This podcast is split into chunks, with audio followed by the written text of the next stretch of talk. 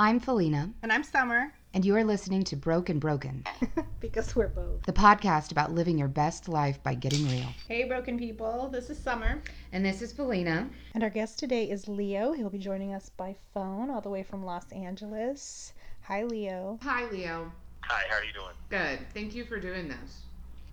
No problem. Thank you guys for having me. So I'm going to let you introduce yourself to the listeners because I like letting people define themselves here. So why don't you tell us about yourself and your background, Leo? Um, my name is Leo Glaze. Um, I live in Los Angeles, California. I've been a teacher for God, um, sometime over 10 years, but I'm not going to give you the exact year. um, don't really want to date myself too much. Uh, so I've been teaching middle school history for over a decade. Um, everything from ancient history to U.S. history to world history and everything in between that. So um, I have a degree from UCLA in history. I have uh, another BA from Arizona State in political science, and I have a master's in history from Arizona State as well. Impressive. You and Summer have that in common with all your degrees. Yeah. I've only got the two. We I, actually. I don't know why the hell I decided to do that, but I guess. I say that all the time. I don't know why. I have some sort of there's a, I there's a diagnosis in here somewhere about the uh, that just makes me go back to school all the time. Um, so we actually met on Twitter. Mhm. I want. Can I read your pen tweet, Leo? Yeah. okay. So he says, "I'm not liberal or conservative, left or right, Democrat or GOP, socialist or capitalist, with her or MAGA. I'm just unapologetically black.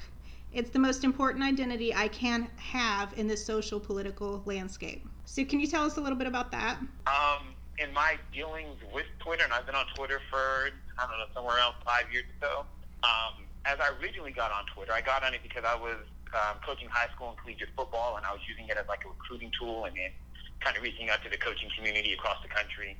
Um, and as I kind of moved away from that started getting into more of social issues, hmm um, one of the things that I always came in contact with was white people basically trying to put me into different categories, into different stigmas, and, and them using conservative or them using liberal or them using every other term that you could throw in there between to kind of um, one label me and then Mhm. two kind of absolve themselves of, of any responsibilities or issues for what has been going on in this country for since its inception Right. um, I figured that that was really the best way that I could identify myself. And I got tired of just telling people that, you know what, at the end of the day, I'm, I'm black. I, I don't really have the luxury of being conservative or being liberal or being capitalist or being socialist.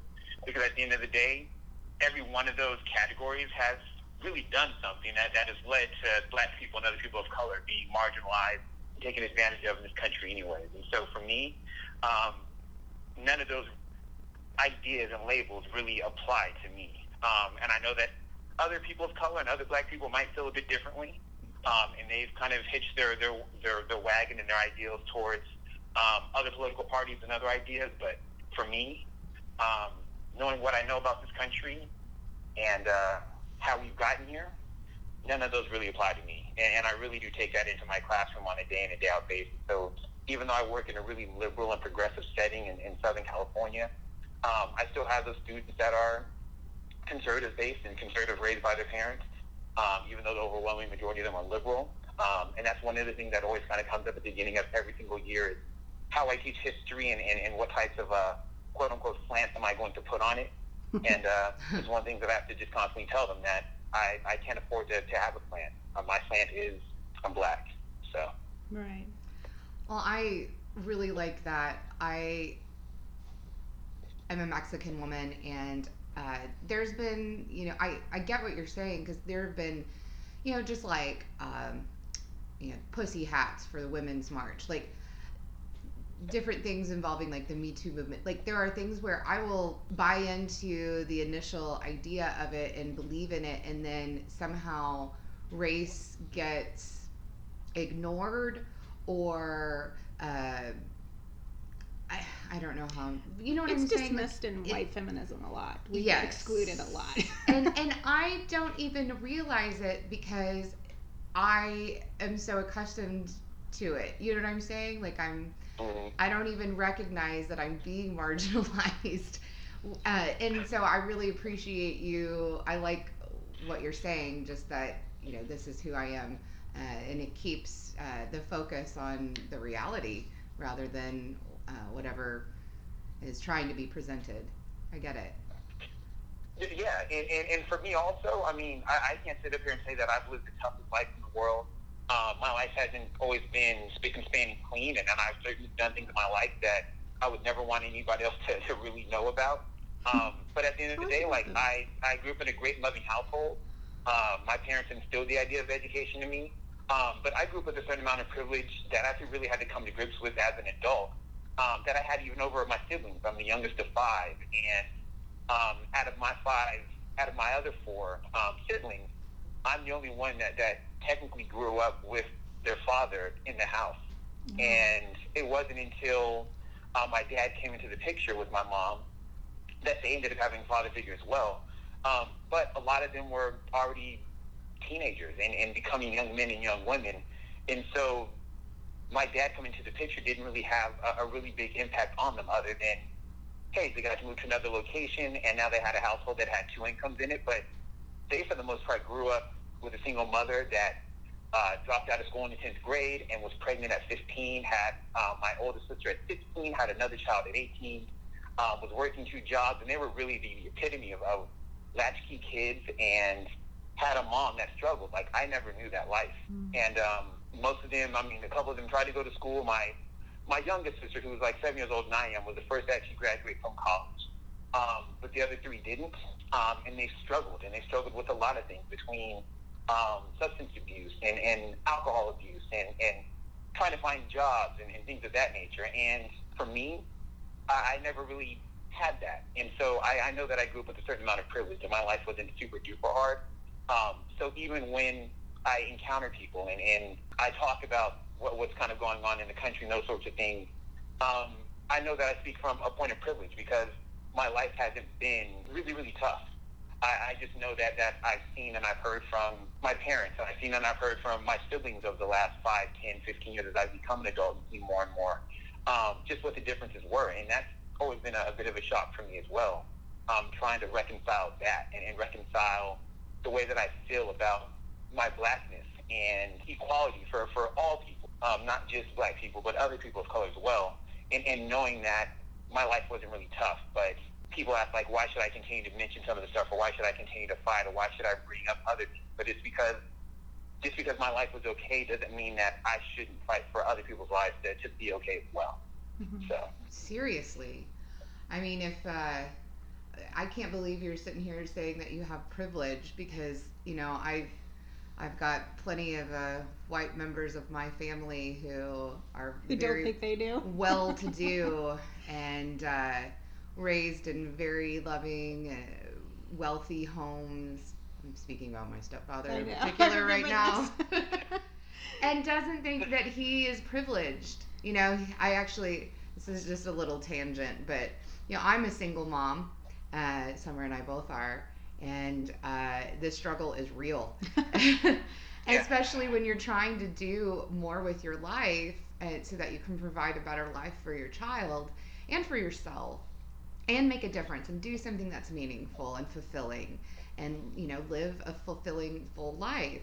And uh, you know i had recently my stepfather told me and he's you know keep in mind my mother passed away. It was his wife. And and uh, you know we are close and uh, developed a closer relationship after that but he's still we always fought growing up and it was because he couldn't recognize my particular circumstances. My dad was an immigrant i was mexican. He never acknowledged that part of my identity at all. And he still doesn't. He still doesn't see that i'm a mexican american woman that that would have any bearing. And that impacts your life. Yeah, your it, in his mind, it has zero bearing on my life whatsoever. And we'll fight. We got in a fight recently because he didn't want to fulfill his uh, offer to take me to dinner for my birthday. I didn't feel well, canceled, and he tried to reschedule. And he's like, "Well, now I just can't afford it." I'm hmm. like, okay, well, you could afford it a month ago. And he tries to tell me, well, I'm a single dad and I'm, you know, just trying to raise a family and I'm just a widower and all this. I'm like, you're children are all fucking grown. grown. You don't have a house payment. You're a white male who made, you know, at least a million dollars in you've got a million dollars in your retirement fund at least. His life must be so hard. His parents were very well to do. They I mean, I was just like you haven't got a fucking clue, buddy. wow. And so I say all that to say, uh, wow, because you acknowledge that you have privilege and can see, uh, you know, the struggles of, you know, perhaps your siblings who didn't have uh, one of the parents in the household and how that might affect them. And, and you see that as, you know, you having uh, some privilege over them. And I can't get this guy to recognize his. Yeah. Anyway. that empathy gap we keep talking about. Yeah, about. empathy gap is the right phrase there. Yeah, and, and, and that's unfortunate because I mean I, I teach at a, a pretty prestigious private school in Southern California, so most of my kids are, are predominant white, and they do come. Uh, most of them come from a point of privilege. We do give out quite a bit of financial aid to, to other students who have a hard time uh, affording the, the pretty hefty sum of tuition. Um, but I have students at my job that have parents that are producers and actors and actresses and, and business moguls and things of that nature. So, so trying to get a hold of them and their ideas of, of what privilege are one of the things I have up on my board, uh, on, on my door, should I say, is um, basically the, the, the quote that says that um, privilege doesn't mean that you're that, that you won't ever struggle or that you can instantly be rich, but it means that if you are struggling, it's not a byproduct of the color of your skin. Right. And and that's something that I that, that I leave up on my door all year long. And, and I change some of the other images that are up on my door to just kind of give them something else to look at, something to think about. But that's one that stays and one that we go through all the time. I, I, I can remember when I first really kind of sat back and thought about my own privilege. Um, because growing up, like I, I wasn't always really close to my three oldest siblings because um, my oldest sister is like 16 years older than I am. My oldest brother is 14 years older than I am, and then my other brother is 12 years, 10 years older than I am. Um, so I wasn't really close with him growing up, even though we lived in the same household for the most part, off and on. And one of the things that's always been contentious between us is my education. Uh, my parents sacrificed, for, for lack of a better term, and sent me to a school that wasn't unlike the schools that my other siblings went to. I went to a school in, in Southern California, like elementary school, middle school, and high school that were predominantly white. Um, because they didn't want me going to the schools that were in the neighborhood in which I grew up in. And so, of course, I, I, I lived with all those terms kind of growing up, being whitewashed, you know, being an Oreo because I can pronounce all of my words correctly, and because I always had smart shit to say, and Yeah, I got dinners, called an especially around Christmas and Thanksgiving, were always contentious. And I, I grew up kind of resenting my older brothers and sisters. Mm. And I fell into the trap of, well, it's not my fault that I worked hard and you guys didn't. And I got my education and I have a decent job and I have a career and I can afford a condo and a car payment and all that other stuff. And I can remember clear as day me sitting in my classroom talking to some of my students who were watching a bit of a video about privilege.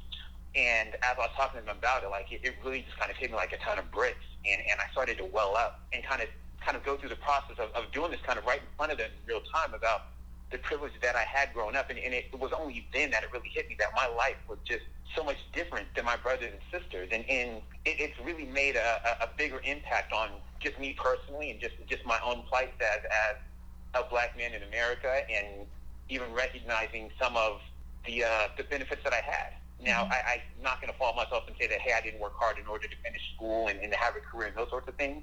But I had those opportunities made more readily available to me than my brothers and sisters. And I felt ashamed of the fact that for so long I harbored those feelings of resentment towards them and that I would always use that excuse of like, hey, well, I worked hard and you guys didn't. Um, because I really just fell into the ideas of, of white ideology and, and, and, and those same types of stereotypes that went on and on. And I can imagine that some of that was a byproduct of the, the academic settings that I grew up in. And then some of that was just a, a byproduct of me just me just being a dumbass. and it was a you it know, was a it was a painful realization to make. Yeah, no, I I'm kind of having a little realization as we're having this conversation because you know I have uh, other Mexican uh, cousins. Uh, you know, my dad immigrated here with his uh, three brothers from Mexico in the 70s, and he was fortunate enough to have a family take him in, put him in school, and uh, you know because of that he didn't continue to farm, which is what most Mexican immigrants do is, is farm, and his brothers all continued to farm, and uh, because my dad made a different, you know, had a different opportunity presented to him, and then uh, you know, later down the line, I've had more opportunities. So, uh, and there were other Mexican girls in my school. Uh, there weren't a lot of us when I was growing up. There was, you know, four or five brown girls, and the rest are a bunch of white kids. Uh, it's small town Oklahoma, and you know they would call me a coconut uh, because I was brown on the outside but white on the inside. Because I hung out with all the little white girls. I didn't know any better. You know, my dad wanted to. Right. Uh, I've never heard that one. Yeah, my dad really wanted to Americanize me, and Yeah. Uh, you know, he put me in all the little dance classes, all the little white girls, and uh, but I had all these other opportunities, and I see now that like you know, while yeah, I'm marginalized in some ways, like I did also have some privilege as well, Mm-hmm. um, and it goes through. I mean, it, but that's what you're supposed to do, like as a parent. You know, make your life better for the next generation. You know, I want my daughter's life to be better than mine, and that was always my dad's focus was to make my life better than his and give me more opportunities and I'm giving her more opportunities. So while we can be marginalized, it I think this is a really good conversation to have to also recognize your own privilege Mhm. as well. Right. So Yeah, I say that all the time because I'm. I laughingly call myself beige because I'm very light. Right. And I do recognize well because I grew up as one of only four mixed cousins. Mhm. Everybody else was was not. So I have seen how my proximity to whiteness changes the way people treat me. Mhm. It's very markedly different. Yeah. And I, but we struggle with that in the Native community a lot in getting a lot of the lighter skinned to white passing natives to recognize their own privilege Yeah. and use that Yeah. um, to help. Yeah, I mean, Instead of I'm half white, community. and, you know, Yeah. and that really does make a difference. Yeah, it does. Yeah. Yeah, it, it's. I mean, the closer you are to it, the, the bigger the difference you can kind of make, the more privilege you get, and hopefully more people kind of understand that and decide to make more of a difference instead of just kind of benefiting individually and, and, try, and trying to make sure that other people can benefit more collectively with that. Absolutely. I mean, our, our privilege really at the end of the day is only as as good as, as we can take advantage of it and use it for other people. And if we're not going to, then we really have wasted our privilege because it, it should be more than just about us. And uh, hopefully more people begin to understand that as we kind of go through this, this social landscape that we're in the midst of. Let's hope. So, can you tell us some about? Uh, we talk a lot about um, education, you and I, and, and how you, uh, the differences the, in what you do in your classroom as opposed to what we're more Accustomed to. accustomed to, because both of our children are in public school and we both graduated from public school. Um, that has a lot more limitations. so can and we actually interviewed Sarah last week about Sovereign Community School, which I know I've told you a lot about. So can you kind of tell us some of the things that you do in your classroom that's different? And and before you do that, can you just tell uh, everybody where you live, what school it is that you teach at specifically? Yes, uh, I live in San Fernando Valley, so I live in Los Angeles, California, and then I teach at a private school in Pasadena called the Waverly School, and it's a it's a private progressive school. It, it really is a bit different than any other private school I've, I've ever worked at, or even have had friends that have taught at. Pasadena is basically like where the Rose Bowl is held every year. It's where UCLA plays their home football games for people that don't have uh, that relative geography. Those are literally the only two things is- I know about Pasadena. I know nothing about it, so so yeah, like I mean, you can you can um, turn on KTLA or whatever channel that is that you guys might have out there on on January first and watch the Rose Parade. And like my job, my school is two blocks away. Okay. I'm, Um, I'm going to so be it- in your it's area there. in April. Uh, I'm staying with a friend in Glendale in April, and my, my band is going to be performing in LA. So I'll have to. you got a. Oh wow, in yeah, touch. and, and Glendale is, is like the the community right next to that. So from the middle of Glendale to Pasadena is like a six minute drive. Yeah, Um, yeah. I was just really, looking. really. I wanted to look it up on the map as well because I'm I'm going to be in the area, and, and our band's going to be playing at a, at a venue out there. So we'll have to stay in touch. Very cool. Yeah, definitely, definitely. Anyway, back to, Um, to Summer's question. Sorry. yeah, and, and so and so my school is really it, it, it's progressive, it's quiet, it, it, it's private, um, it's pretty small. It's K through 12, and, and I think our total enrollment is somewhere in the neighborhood of like 365, maybe a little more than that, and and it's kept that small in order to keep that intimate setting up. Um, but one thing that a lot of people don't realize about Pasadena is that um, when it comes to square miles, there are more square miles of, of private schools in Pasadena than any other community in the United States. It's uh, it's really competitive.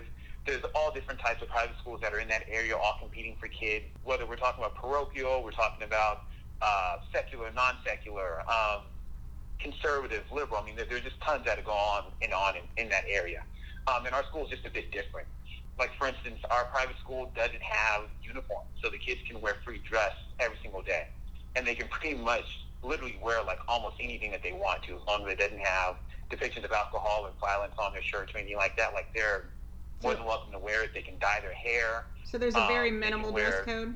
Yeah, very minimal. Is And- that and to promote that, that like free expression? Yes, it, it goes back to, to a part of that as well. Boys and girls can wear lipstick, they can wear makeup, they can wear, um, they can paint their nails, um, they can wear flip flops to school if they want to. I mean, they they share the whole gamut of almost anything that they can wear, Hmm. um, and that, and that's liberating, and, and it's something that's been a bit different than I've ever come across.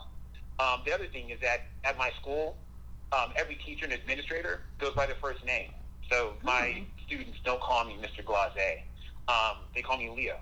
Um, sometimes they call me LG or Glazé if they're just if- because they want to. They like my last name, but we all go by first name basis. And that's everybody from the head of school all the way down to a TA in kindergarten. I don't think I've ever seen that in a school. also. Yeah, and, and and why is what's the rationale behind that?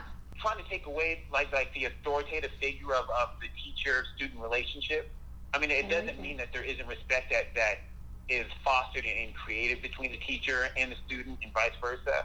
But they do want to make teaching and education um, a bit more personal than it is professional. And, and it, it was different for me. It's the first school I've ever worked at that was like this. So when I actually um, started doing research on the school after I had applied and I got an interview, it was a bit unusual. And even after I got the job, like the first like two or three weeks, it was really, really tough for me to to walk around and have everybody have like 12 year olds call me Leo. I'm like, and, and, I, and the funny thing is that when I worked at my, my previous school, like whenever a kid would, would see me out or call me Leo or whatever else, like the first thing I would tell them is, are we friends? And have I ever bought you a drink? Because if you're not one of those two things, then you can't call me Leo. It's Mr. Glazé or whatever else. um, and so the first time I used that at school, the kids were looking at me like, dude, what the hell is wrong with you? And I'm like, have to remember, they can call me Leo. And I've accepted it and I like it. I, I appreciate it as a matter of fact. But one of the biggest reasons why I work in private schools as opposed to public schools is because I normally get a bit more freedom to create my curriculum in any way that I would like. Um, and this school is the school that's probably given me the most creative freedom to, to create my curriculum.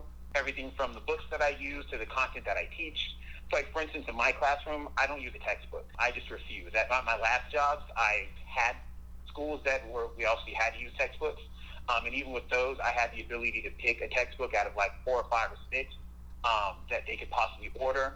But they all had to be California State Standard approved, um, had to be a textbook, um, had to have certain uh, requirements inside of them. And then out of those like five or six, I could pick one. And I could do that. But as I got older, one of the things that I realized throughout my, my teaching career was I found myself using the textbook less and less as a reliable source and more as a way to uh, point to the to the children the inaccuracies that go on in textbooks. Yeah, whether Right, some of it is yeah. downright lies, whether some of it is just less accurate, whether some of the suggestive language that they used. Mhm. Um, and more and more every single year, I found out that we were just kind of crossing out more and more bullshit that was in the pages of the book, and then having them bring in their phones or their laptops um, or their tablets and doing our own research. And so I figured at some point in time, rather than just continuously using textbooks as a way to just show what type of bullshit was in there, that I might as well just stop using them in general and then just either one, I have like a really, really small book. It's called A Little History of the United States by James West Davidson, which really does kind of give the uh, overall nature of U.S. history um, from indigenous peoples moving on forward to present day. But it's a really small book. It's only like 235 pages instead of like a 700-page book, a textbook. And it allows us to actually kind of read a chapter that's really small, maybe five or six pages, and then it allows us to take out laptops and actually do history rather than having history kind of taught at us through a textbook.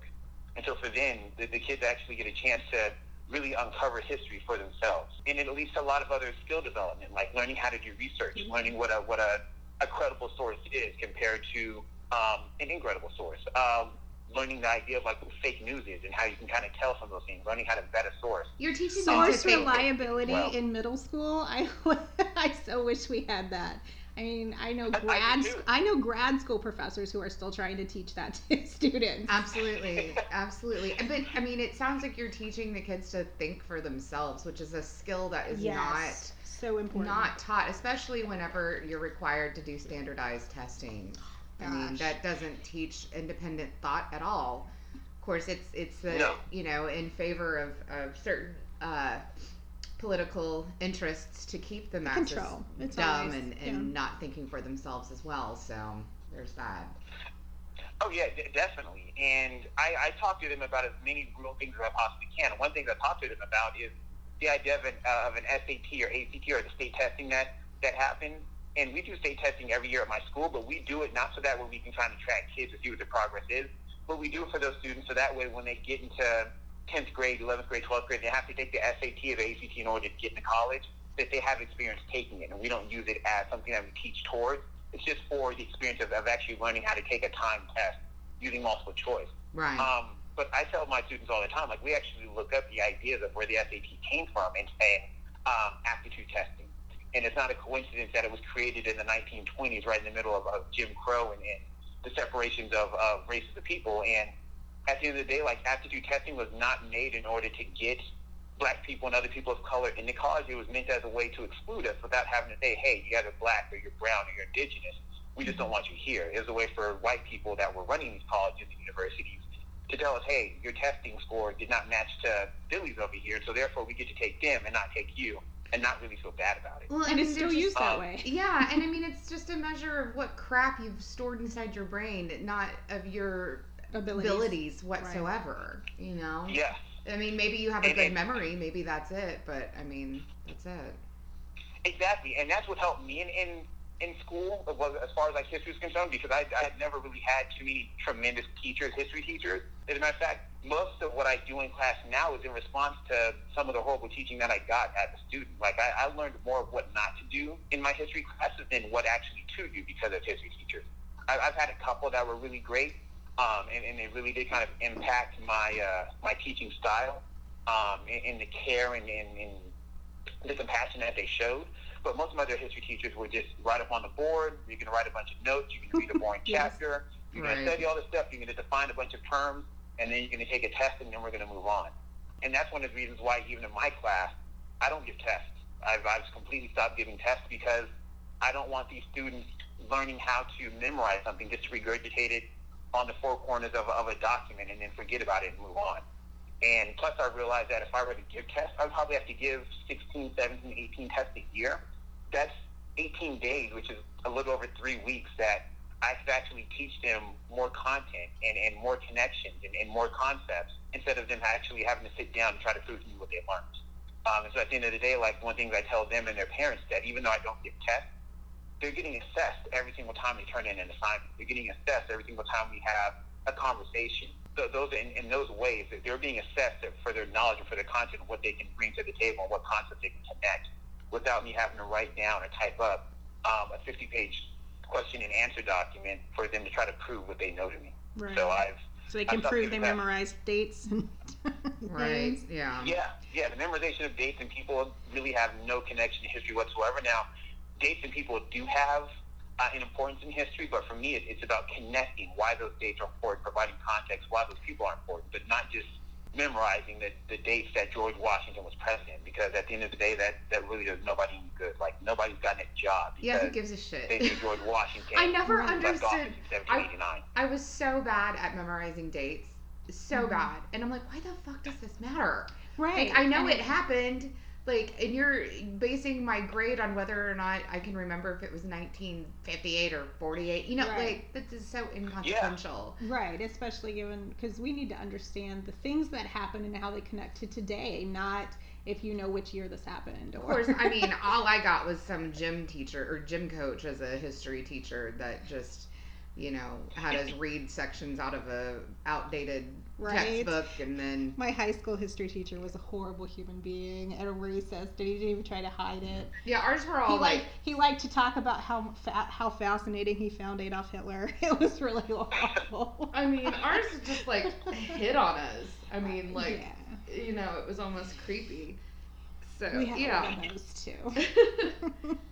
Yeah, and, and I totally agree. And, and that's one of the bad parts about history that most schools and, and, and most school districts don't really take a lot of stock into pro- providing accurate history for students. Mhm. Um, a lot of history teachers that, that teach out here in public schools and even in some of the private schools are coaches. And granted, like I've coached as well, so like I, I don't want to make it seem as if I'm higher and mightier than anybody else. But I've always considered myself a history teacher first and then a coach second, rather than just uh, a coach who happens to teach history in order to keep a job. Right. Um, and so for me, like that just doesn't do it any justice. And if you're going to do that, then you might as well just go out there and just teach PE and call it a day and nail it in. But even when it came to these ideas of, of taking tests, like I'm, I'm sure like you guys had multiple choice tests, and like yeah, you'd put down like the year that that George Washington had his farewell address, and you could put down A would be 1789, B would be 1788, um, C would 1798. And these multiple choice questions were not meant to really test your knowledge. They were meant to try to give you a bunch of trick questions in order to trip you up, which doesn't teach anybody history whatsoever. Right. And no kid walked away from a test being better or more knowledgeable um, because they took a test. And so to me, it just there's really no point. It's just it's I don't want to call it a dumb idea because I know a lot of great teachers that, that still teach and, and still give tests for their own specific reasons. But just for me and what I would like to teach my middle school students, it just doesn't. It's not needed. So what are their Then that's not doing assignments? something different. So what do your students' assignments actually look like that you're grading them on? Um, we do read out of the book. Um, I will have them answer questions uh, from the book just so that way they get used to pulling out smaller details and context from the book so that way they can develop that skill because I know that I won't be the only or the last history teacher they ever have and some of the other history teachers will require that of- of them. Mm-hmm. Um, homework wise, they do current events. So some of those current events are, are kind of um, free and open for them to pick almost any topic they want. And then other ones are, are pretty tailored to different subject matters. Um, so like for this past week, they had to do a current event in which they had to find an editorial about George uh, H.W. Bush. And so the first time that they'd really looked at editorial, so we had to talk about what an editorial was. I had to give them the definition, had them write that down. And so they either had to find an editorial that was either showing him in a positive light, I mean, his legacy, or something that might have been critical of him, or finding an editorial that might have mentioned some of the good and the bad that he did. Um, and then from there, they um, fill out some of the pertinent information on a worksheet, and then we come in on Fridays, and they each share out kind of in their pod groups, um, which is another story in the way in which I, I kind of set up my classroom. And then from there, we have a larger discussion on it about the way that people can be remembered. Um, why is it that certain journalists um, only bring up some of the good things about George Bush, and they don't bring up anything that's critical of him? Um, what type of pressures might that journalist be under in order to actually do that? Or um, one of the things I had written up on the board when they walked in was the question, who tells the story? And I had them look up some of their the, the journalists that wrote these articles, and of course, most of them were white males, Mm-hmm. Of which means that it's something that they have in contact with, in contact with George H.W. Bush. Um, only a very few of them had uh, people of color that have written articles, and over half of those articles that, that had been written, um, when they look back on them, were critical of them. And, and that really did make a, a bit of a difference for them. And those are the types of concepts that we try to connect to, um, especially when it comes to present day. Um, because we do spend a lot of time talking about history, but I try to find ways every week to connect it to current days. And one of the things that I tell them all the time is that in history, there aren't any um, coincidences, there's only connections. Um, but we also do presentations, we do PowerPoints, we do uh, kind of like web search worksheets, and where they actually have to crack open the, the laptop, and I give them certain things that they need to look up and find. We, we do a lot of studying of individual people. So right now we're talking about indigenous people. Um, so we're learning about um, some of the different culture areas. We're learning about some of the different tribes. Um, and one of the things that they're doing now is that I put up a bunch of um, stereotypical terms on the board, such as savages and uh, non-Christians and uh, naked and things of that nature. And as we start going through and doing research with some of our graphic organizers, we're basically finding out, or at least they're finding out, because I already know this, at least most people should, is that indigenous peoples Most were people not don't. savages.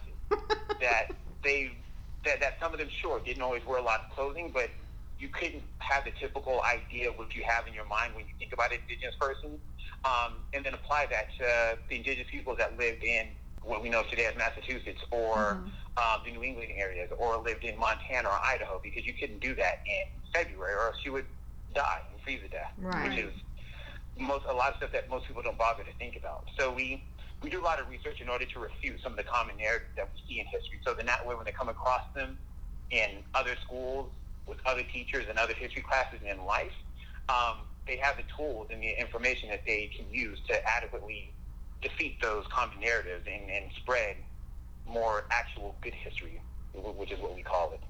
Would the world be like if all of our kids were taught this way? Like, just think about that for a oh, moment. it would be amazing. because like i feel like in order for us to do to stop some irreversible damage to our our country to our world Mhm. we're gonna have to teach our kids like this you know we're, Yes. we're gonna have it's up to our the next generation you know it, it really is and i just this is also amazing i wish that my daughter was being taught this way and the best i can do given my circumstances is to try and teach her some of that myself Mhm. you know that's all we can really do but man what a Yeah, I have to do a lot of correction at home Right. of what they're being taught at school. right i can't even get mine to tell me what she's being taught so i can correct her you know Mine try to hide it from me now because they don't want me going to the school because they know I will. uh yeah mine I I've been uh, maybe you can try. Do you guys do? Uh, maybe this is just a dated Oklahoma thing, but uh, Dare we do like the oh, uh, it's the anti-drug yeah we do like program. an anti-drug week, and it just drives me nuts every year it rolls around. And my daughter knows this. She like hid a, a thing that she had drawn. She hid it from me because she knew I disagree with the whole concept of. eh, Dare. It's so ridiculous.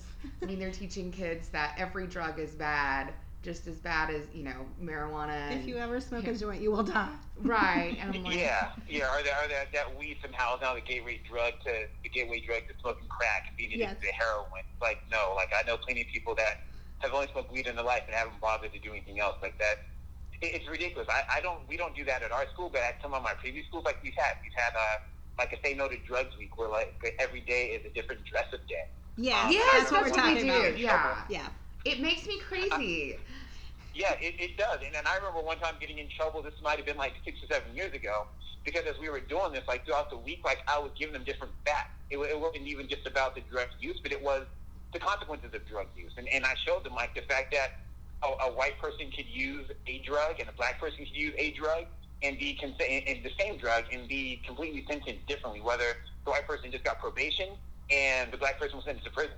Mhm. Um, yeah, and so my, my administration didn't like the fact that I was equating drug use to uh, to racism and, and equating it to the justice system. So I actually got talked to that week because that's But- what I was doing. but, But that's the reality. war, but the war on drugs was des- set up as a racist program exactly, in the first place. exactly. Yes.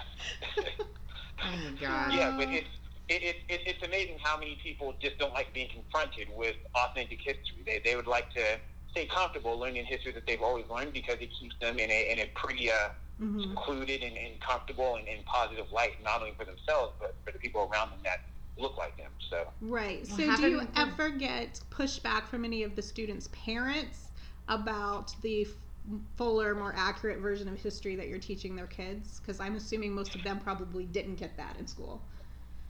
No, my, my job, the, the, the school that I work at now is, is overwhelmingly supportive and positive of the way in which I, I teach my students. Okay. Um, I've had a couple of students, like over the last couple of years that I've been working at this at this school, that have had parents that are uh, conservative or voted for Donald Trump or that sort of thing, and um, they didn't necessarily like some things that I was teaching the students. But it really, at the end of the day, had nothing to do with them being conservative.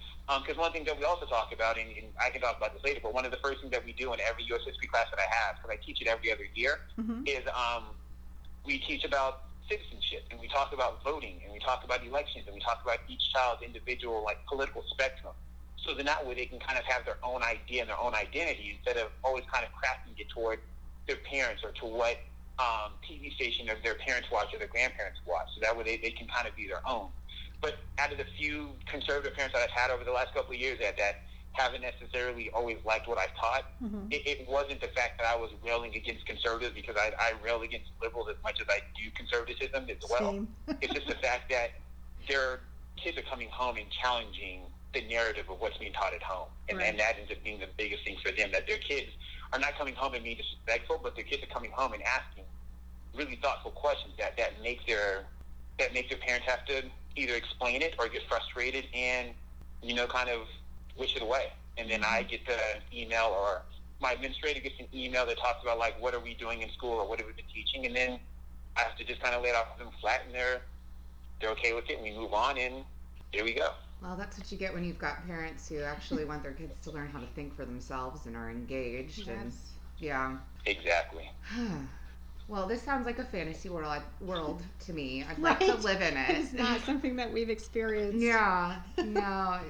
Sounds amazing. He probably gets tired of me asking questions about it because I do text him questions like, "What do you guys do in your class about this?" because it's so different from what we have. You know, and it's living in Oklahoma here in the literal buckle of the damn Bible Oh Belt. Lord. Uh, you know, and and thinking the way that Summer and I both do. I mean, I think we probably get uh, judged and and uh, looked down Nice. down upon or challenged uh, quite a bit more than than you probably deal with in LA. But uh, man, what would it be like if we could start something like this here? Well, I'm we're hopeful that that sovereign community schools curriculum is going to be a lot more like this, and then hopefully, once we can see some successes coming out of this, that it will spread and other schools will start doing this, or people will start forming more schools that will do more like this. Mm-hmm. Because we've got to move towards education that actually teaches students how to think for themselves and Right. logical thought processing instead of just regurgitating Facts, quote unquote yeah. facts. Yeah, quote unquote. Facts is right. Yeah, and- and it's unfortunate. It's both important that, that you guys do develop more of the sovereign schools out there, but it's also unfortunate that they even have to be created in the first place, Absolutely. which is the same thing for like HBCUs. I mean, people will talk about colleges, and, and you, you always hear from some white guy or some white girl somewhere like, how come um, black people have uh, black entertainment television, or how come black people have Oh schools God, in which I only black yeah. people go to? Right. and white people can't do that anymore. Like, why is it that you have uh, a superhero named Black Panther instead of naming him White Panther or Universal Panther or anything like that? And like, I always have to go back and tell them, like, we had to do this out of necessity because if we didn't, you guys weren't trying to hook us up, and you guys definitely for the hell weren't trying to try and teach us and help us. So like these HBCUs, these sovereign schools have been needed because you guys won't give us the, the equal footing that we deserve in order to get a halfway decent education. And then when you guys do let us in, it's either to fill a quota or it's in some way to make us assimilate to, to your ideals and your philosophy. Mhm. And that shit just isn't good enough for us. And so we have no choice but to do this. This is out of necessity. This isn't out of an actual desire or want to because we shouldn't have to do this. But unfortunately, we have no choice. it's like the only way to stop the steamroller you know like Mm-hmm. we're just constantly being steamrolled by uh, you know white society and in order to you know you can you can raise your hand and jump up and down as an individual and, and try to get a little bit of attention for whatever it is that y- your difference or your you know whatever you're being ignored for but you have to take these big steps like creating these these schools or whatever it is that you're doing in order to you know actually be seen and stop the steamroller over your own culture or even Yeah. yeah, even our our lives even. Yes. I mean as much as they like to dismiss it, there you know, there are direct links to right mortality rates here because of the way the system is set up. And I'm not going to apologize no for no and but but there's no steam you know there's no black steamroller there's no right like they, native they don't steamroller want to they don't want to acknowledge the power differential because then Right. they then they have to well then they they'd have to, it. acknowledge their privilege and Right. they're not going to do that no because they're afraid they might have to give up some of it But that's why you can't have a white school or you know Because all TV, because all the schools are white everything schools. is white already. There's no like black steamroller, you know, running over your culture and and trying to marginalize you. Exactly. White, white for us in America is the default setting. Yes. And the, Right. the bad part about that is that most white people don't even realize that. Last year when I taught um, ancient civilizations and, and world empires, um, I, I crafted like a, a month and a half, almost two month unit around Africa and Black Panther coming out in that February. We took like the next like six weeks or so and really just kind of talked about the, the empires and history of Africa moving forward. But it was pretty all encompassing. And one of the first things that I that I talked to them about because a lot of my students, again, being white and coming from a, a pretty influential background where the, where the socioeconomic status is never going to be questioned, they, they couldn't understand why I was so happy about the type of movie that was coming out. And so I ended up finding a, a great YouTube video that, that looked at um, different movies, different movies that, that we think of as being popular and being kind of American and, and movies that were great. And it, and it chopped up like all the different scenes in which a person of color actually had like a speaking role in it. Mm-hmm. So when it comes to like E.T., like E.T. is one of the biggest movies ever, and like it's in the, the National Archives, and it'll be here long after we're dead. But there's only like 13 seconds of dialogue of any person of color speaking. Or in Lord of the Rings, like you have like 12 hours worth of movie in that thing, and you've only got like two minutes and 26 seconds of any person of color having any type of speaking roles. Um, and these are things that like a lot of people don't even take in consideration because we're just so used to everything just being white. Mm-hmm. And the other thing that I did with my kids, I actually had them look up like the TV show Friends. The fact that that was one of the longest running Just shows in history. white. The fact that like every person, yeah, every person that was on that show that that was a regular, they were making like a million, two million dollars every episode for like the last four or five years. I mean, it literally set up the rest of their lives. But how is it they could live in the middle of New York City and there was never once a person of color that had a speaking role in that show? Right. and, and it's little things like that that I try to have to that I have to convey to them as to why little things like this are important and, and how they can spread. Um, and why is it that white people shouldn't necessarily get upset when there is an all black or an all indigenous or an all Asian or an all brown cast in a movie and always thinking about, well, why me? Why me? Why not us? How come we can't be included? How come we can't do that? It's like, dude, you guys do that shit all the time. And like for us, all the time. but they don't see it.